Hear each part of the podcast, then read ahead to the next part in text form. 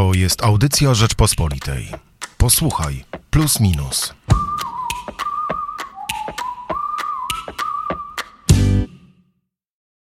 Czy walka o wolność i demokrację może stać w sprzeczności z interesem narodowym? Gdzie są granice realizmu politycznego?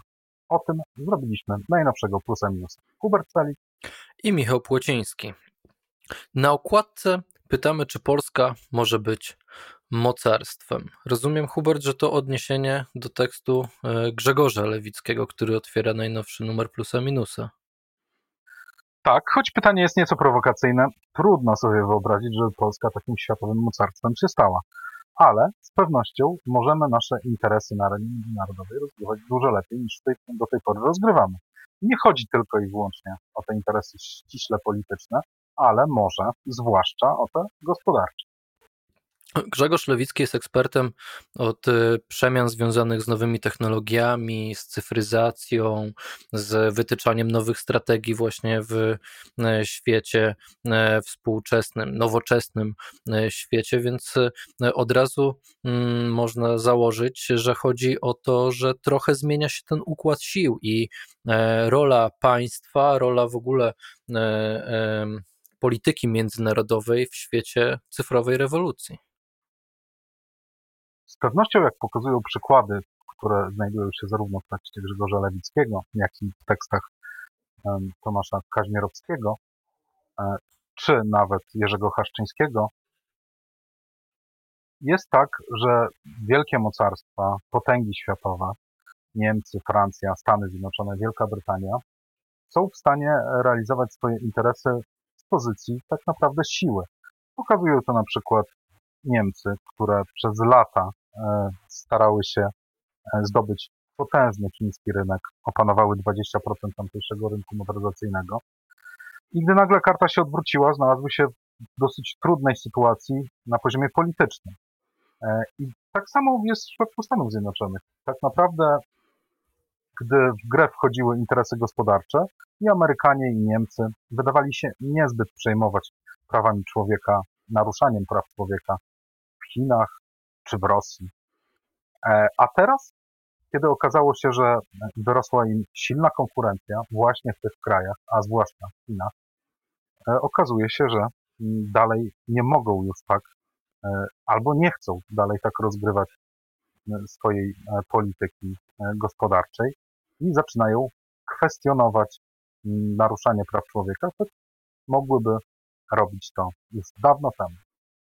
No ale myślisz, że rzeczywiście dzisiaj liczy się ta czysta siła gospodarcza, czy jak w przypadku Stanów Zjednoczonych siła militarna, czy może rzeczywiście, jak pisze Grzegorz e, Lewicki, że coraz bardziej liczy się wizerunek, walka o kontrolę informacji, że wojna toczy się bardziej na poziomie umysłów i świadomości e, społecznej, e, czy może, że powinniśmy patrzeć na obie te karty i wzmacniać zarazem gospodarkę, zarazem siłę militarną, i dopiero e, potem wizerunek. Myślę, że te rzeczy do końca się nie wykluczają, e, ale jestem przekonany, że e, o polityce międzynarodowej, takiej mocarstwowej, tak możemy ją nazwać, wydaje się to pojęcie trochę oldschoolowe, decyduje jednak gospodarka. Mm, widać to właśnie na przykładzie niemieckim, na przykładzie amerykańskim. No i historia mocarstwowa tych krajów też pokazuje, że jak choćby Amerykanie w Ameryce Południowej, że tak naprawdę e, demokracja i wolność schodzą na drugi plan, kiedy trzeba, e, kiedy warto i trzeba realizować swoje interesy gospodarcze. Siła militarna w dzisiejszych czasach ma raczej znaczenie stabilizacyjne, tak mi się wydaje, niż e, związane z prowadzeniem takiej stricte polityki międzynarodowej, która dotyczy w miarę równych partnerów. E, a czy teraz w dobie cyfrowej coś się tak naprawdę zmieniło? Moim zdaniem ta zmiana nie jest wcale taka duża, jeśli chodzi o politykę międzynarodową. Natomiast e, jeśli spojrzeć na 20 największych światowych korporacji, to warto zauważyć, że te największe to są korporacje albo amerykańskie, albo chińskie, albo japońskie. E, a w tej gronie, albo koreańskie, a w tym gronie próżno szukać przedstawicieli Unii Europejskiej.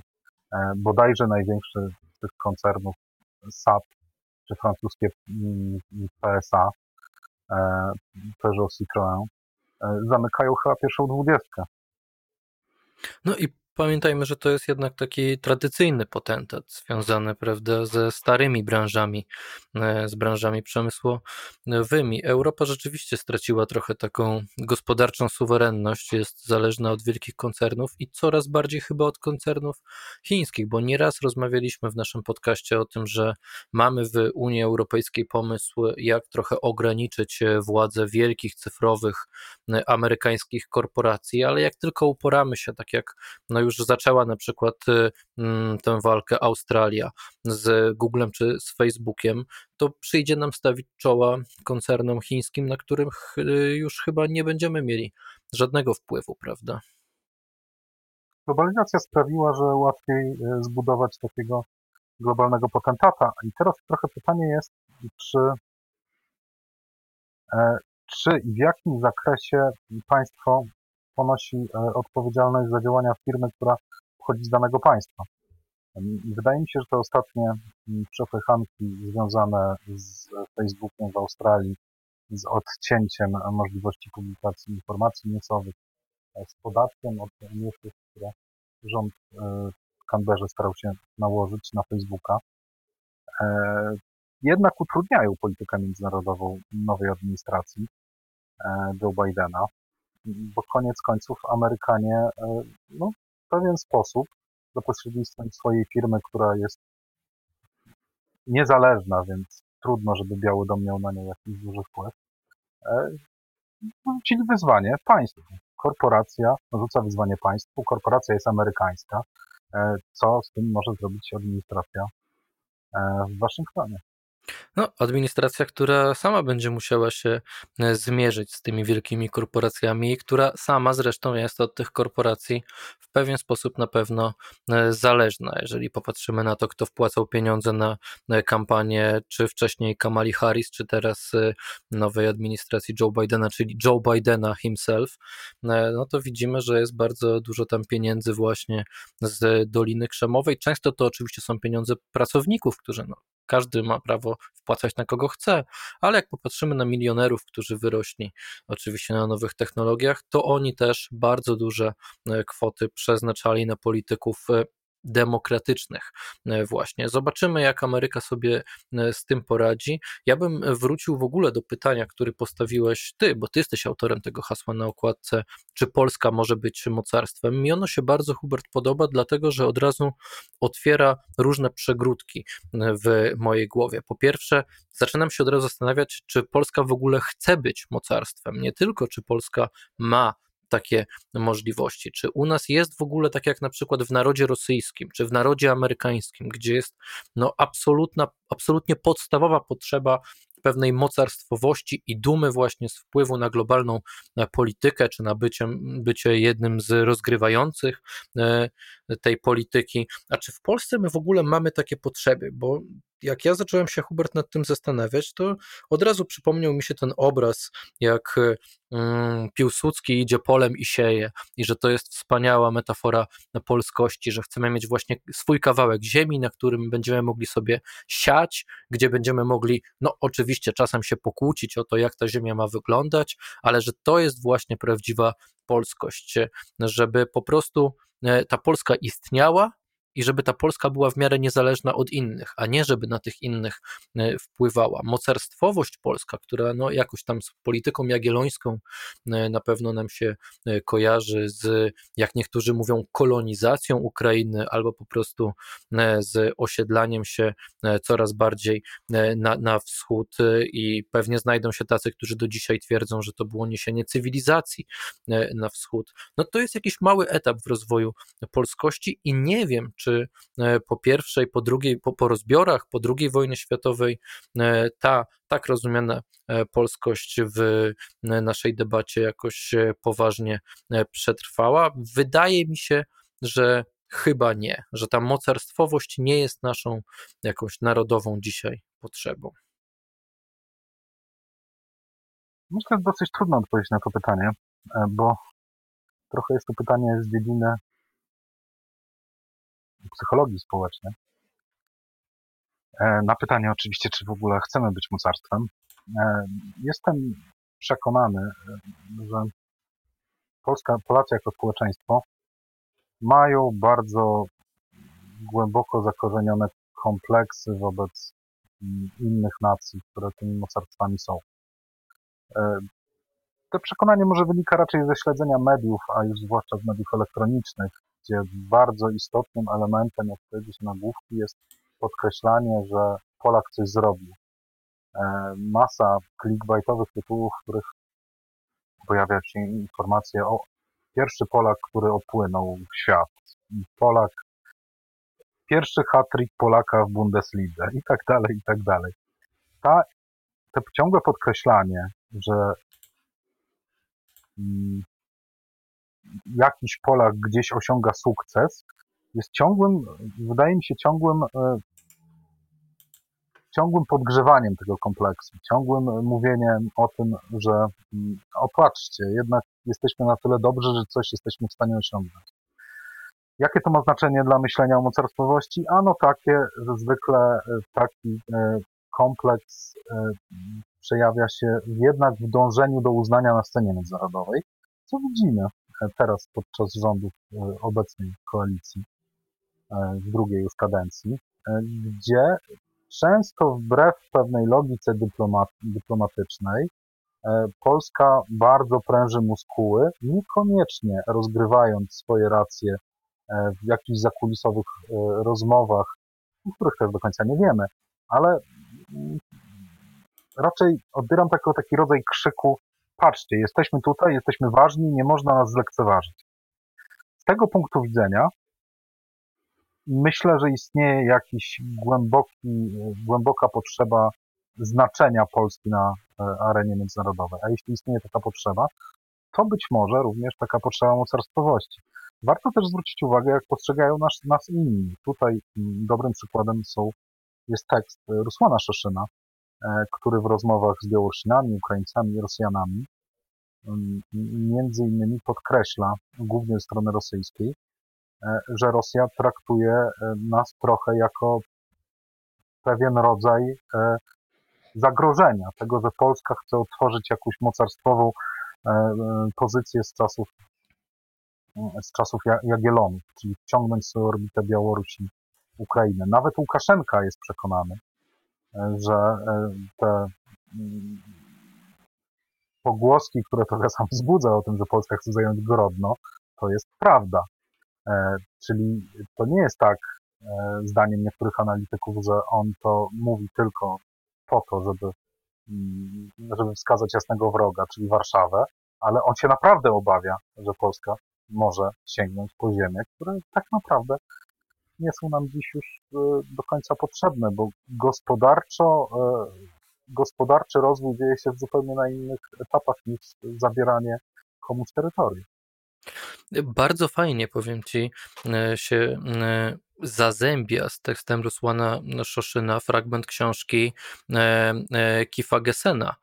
Mamy taki mały fragment pod tytułem Wróciłem do Rosji, o tym jak no, amerykański pisarz rosyjskiego pochodzenia rzeczywiście postanowił wrócić do, do Moskwy, do chorej, do chorej babki, babci swojej, mieszkającej dalej w Moskwie po, w takim postalinowskim e, mieszkaniu, które no, rzeczywiście dostała od Stalina e, i, to, i to Stalin osobiście kazał przyznać e, całej ekipie, która pracowała przy filmie o Iwanie Wielkim mieszkania. I Kiew Gessen wraca do Rosji, której nie znał, w której co prawda się urodził, ale z której wyjechał razem z rodzicami w wieku 6 lat i oddaje od razu to pierwsze wrażenie tych Rosjan, których e, e, spotyka. E, I to jest też ciekawa, ciekawe spostrzeżenie, że ci Rosjanie mają zupełnie inne potrzeby niż my, że zupełnie inaczej patrzą na świat, zupełnie inaczej interpretują politykę. Rusłan Szoszen, co prawda, pisze no, dużo o Ukrainie, o Białorusi, ale, ale widać, że, że nawet Ukraińcy i Białorusini zupełnie inaczej myślą o sobie, zupełnie inaczej patrzą na Polaków i na innych niż Rosjanie, że jednak ta dusza rosyjska, która dla nas jest taka nieodgadniona, no to po pierwsze właśnie buduje ją to poczucie mocarstwowości albo ta potrzeba bycia mocarstwem. Chyba nigdy nie powinniśmy o tym zapominać, my, myśląc o Rosjanach. Nawet myśląc o Aleksieju Nawalnym, prawda? No tak, to postrzeganie jest e, zupełnie różne od naszego, a nasze jest pewnie zupełnie różne od zachodniego. Stąd pewnie wynikają pewne nieporozumienia w interpretacji zdarzeń na, przez nas, tych dziejących się w Rosji, przez e, kraje Unii Europejskiej, tych dziejących się w Polsce. E, albo przywiązujemy do, do nich zbyt dużą uwagę, albo czasami zbyt małą. A wracając do Polski, Polska wydaje się nie być w dobrej sytuacji, żeby, taką, żeby stać się istotnym podmiotem w polityce e, międzynarodowej, a już zwłaszcza przez pryzmat gospodarczy. E, problem polega na tym, że chociaż chwalimy się doskonałymi wynikami eksportowymi, że spadek naszego PKB w okresie pandemii jest prawie najniższy w całej Europie ale ten, te pozytywy, te, te wzrosty z poprzednich lat produktu krajowego brutto, one wszystkie e, sprowadzają się do takiej gospodarki wtórnej. My nie garniamy wartości dodanej, dostarczamy e, elementy na przykład do samochodów, ale te samochody są pod innymi markami sprzedawane, na przykład niemieckimi, sprzedawane na całym świecie. I, tak naprawdę marka ma tu znaczenie to marka e, buduje tą, tą, tą wartość, e, o którą, która przynosi dobrobyt społeczeństwu, ale o którą też warto walczyć na arenie międzynarodowej. I to jest pewien kłopot, ale jak spojrzymy, jak będziemy się tak przesuwać dalej na wschód, to jeszcze większy kłopot mają na przykład kraje, które są za naszą wschodnią granicą, dlatego że tam w ogóle ich eksport jest konstruowany głównie na zasadzie mm, e, produktów nieprzetworzonych, surowców, energii, Mm. Więc, a jeśli z kolei spojrzymy dalej na zachód, to ten problem niemiecki, o którym mówimy, e, gdzie tylko jedna e, duża firma mm, takiej epoki cyfrowej e, powstała, czyli SAP, pokazuje, że z kolei Europa też nie jest w stanie wskoczyć do tej takiej gospodarczej czołówki. No i, no i to, to jest ciekawe, jak to się rozwija. Dominacja Amerykanów to jest bardzo duża e, e, i Chińczyków, e, więc teraz ta, ta, ta siła gospodarcza coraz mocniej przekłada się też na siłę nacisku politycznego. No o tym właśnie pisze Tomasz Kaźmierowski, moim zdaniem w naprawdę znakomitym tekście pod tytułem Czy Polska wie z kim rozmawia. To jest taki przekrojowa, przekrojowa nawet analiza, można by powiedzieć, o tym, jak Niemcy przez lata wpływali i dalej wpływają na swoje otoczenie właśnie poprzez te naciski gospodarcze, ale też jest trochę o polityce e, francuskiej. Bardzo Państwa zachęcam do sięgnięcia właśnie po ten tekst, a chyba jeszcze powinniśmy, Hubert, porozmawiać o takim creme de la creme e, tego plusa, minusa. Zostawiliśmy sobie to na koniec, ale można by powiedzieć last but not least, de Gaulle, sojusznik Stalina. Jędrzej Bielecki przekopał się przez no, nawet może nie dokumenty, ale przez książkę, która opisuje e, dokumenty z okresu II wojny światowej historyka Henriego Christiana Girau e, i e, przedstawia nam, najpierw w Rzeczpospolitej przedstawił to w artykułach, ale te artykuły też zapowiadały wywiad, który właśnie mamy w magazynie e, Plus Minus. E, wywiad z historykiem, z wnukiem generała Henry'ego Girauda, czyli no, wcześniej przełożonego Charlesa de Gaulle'a, potem jego głównego rywala i podwładnego, a tak naprawdę rywala staraniach o przejęcie dowództwa nad siłami wolnej Francji podczas II wojny e, e, światowej. I z tych dokumentów, e, które zebrał Henry Christian Giraud i o których opowiada w plusie minusie, wynika, że de Gaulle już bardzo wcześnie dogadał się ze Stalinem i bardzo wcześnie, e, kiedy my absolutnie tego nie byliśmy e, świadomi, e, spisał Polskę na straty, spisał całą Europę Środkową na straty, oddał je Stalinowi po to, żeby przez Stalina być traktowanym jako tak naprawdę jego główny partner i mówiąc w skrócie, dla obietnicy, że Stalin wykreuje go na jednego z głównych rozgrywających po stronie aliantów. A zaczął się de Gaulle już ze Stalinem dogadywać jeszcze wtedy, kiedy Stalin nie stał po stronach aliantów, tylko jeszcze gdy Związek Radziecki był w sojuszu z trzecią Rzeszą. To wszystko brzmi bardzo ciekawie, ale też bardzo kontrowersyjnie i trochę e, no, podważa naszą wiedzę o II wojnie światowej, którą mieliśmy e, do tej pory. Oczywiście to są tylko pewne dokumenty, które od razu nie, e, nie burzą całego obrazu, ale myślę, że szczególnie w Polsce, gdzie ta druga wojna światowa ciągle, ta, ta debata o niej ciągle żyje, gdzie historia jest dla nas y, ciągle niezakończoną y, i y, otwartymi tak naprawdę kartami współczesnej także polityki, a nie tylko tej historycznej, taki wywiad, taka książka i takie dokumenty powinny na nas zrobić olbrzymie wrażenie, no i otworzyć nowe pole debaty, prawda? No z pewnością Francuzi byli w dosyć mm, skomplikowanej sytuacji, no, tych wielkich nacji europejskich, to oni w największym stopniu stracili podmiotowość, szybko ulegli niemieckim siłom i, trudno tutaj e, być zaskoczonym, że szukali pewnych sojuszników za wszelką cenę. Zresztą, zresztą działania de Gaulle'a tak naprawdę koniec końców nie różnił się od e, postanowień z konferencji w Jałcie, Potsdamie i Teheranie. De Gaulle postąpił podobnie jak tamte kraje. One też oddały Polskę jako strefę wpływu. Oczywiście jest tu też pewien rodzaj walki ambicjonalnej między postaciami, które te ambicje niewątpliwie miały, bo do pewnego momentu e, zarówno Charles de Gaulle, jak i Henri Giraud e, byli, no, byli, pretendowali do miana przywódców całej Francji jeszcze na konferencji w Casablanca. Obaj je reprezentowali jako współszefowie właśnie wolnych Francuzów. E, później e, Giro trochę zniknął. De Gaulle przejął tą rolę. Jeszcze od 49 roku już zmarł. Ale trzeba też chyba pamiętać o tym, w jakiej sytuacji znajdował się De Gaulle, który starał się stworzyć mm, rząd z różnych opcji politycznych. Duże znaczenie we Francji przedwojennej komuniści.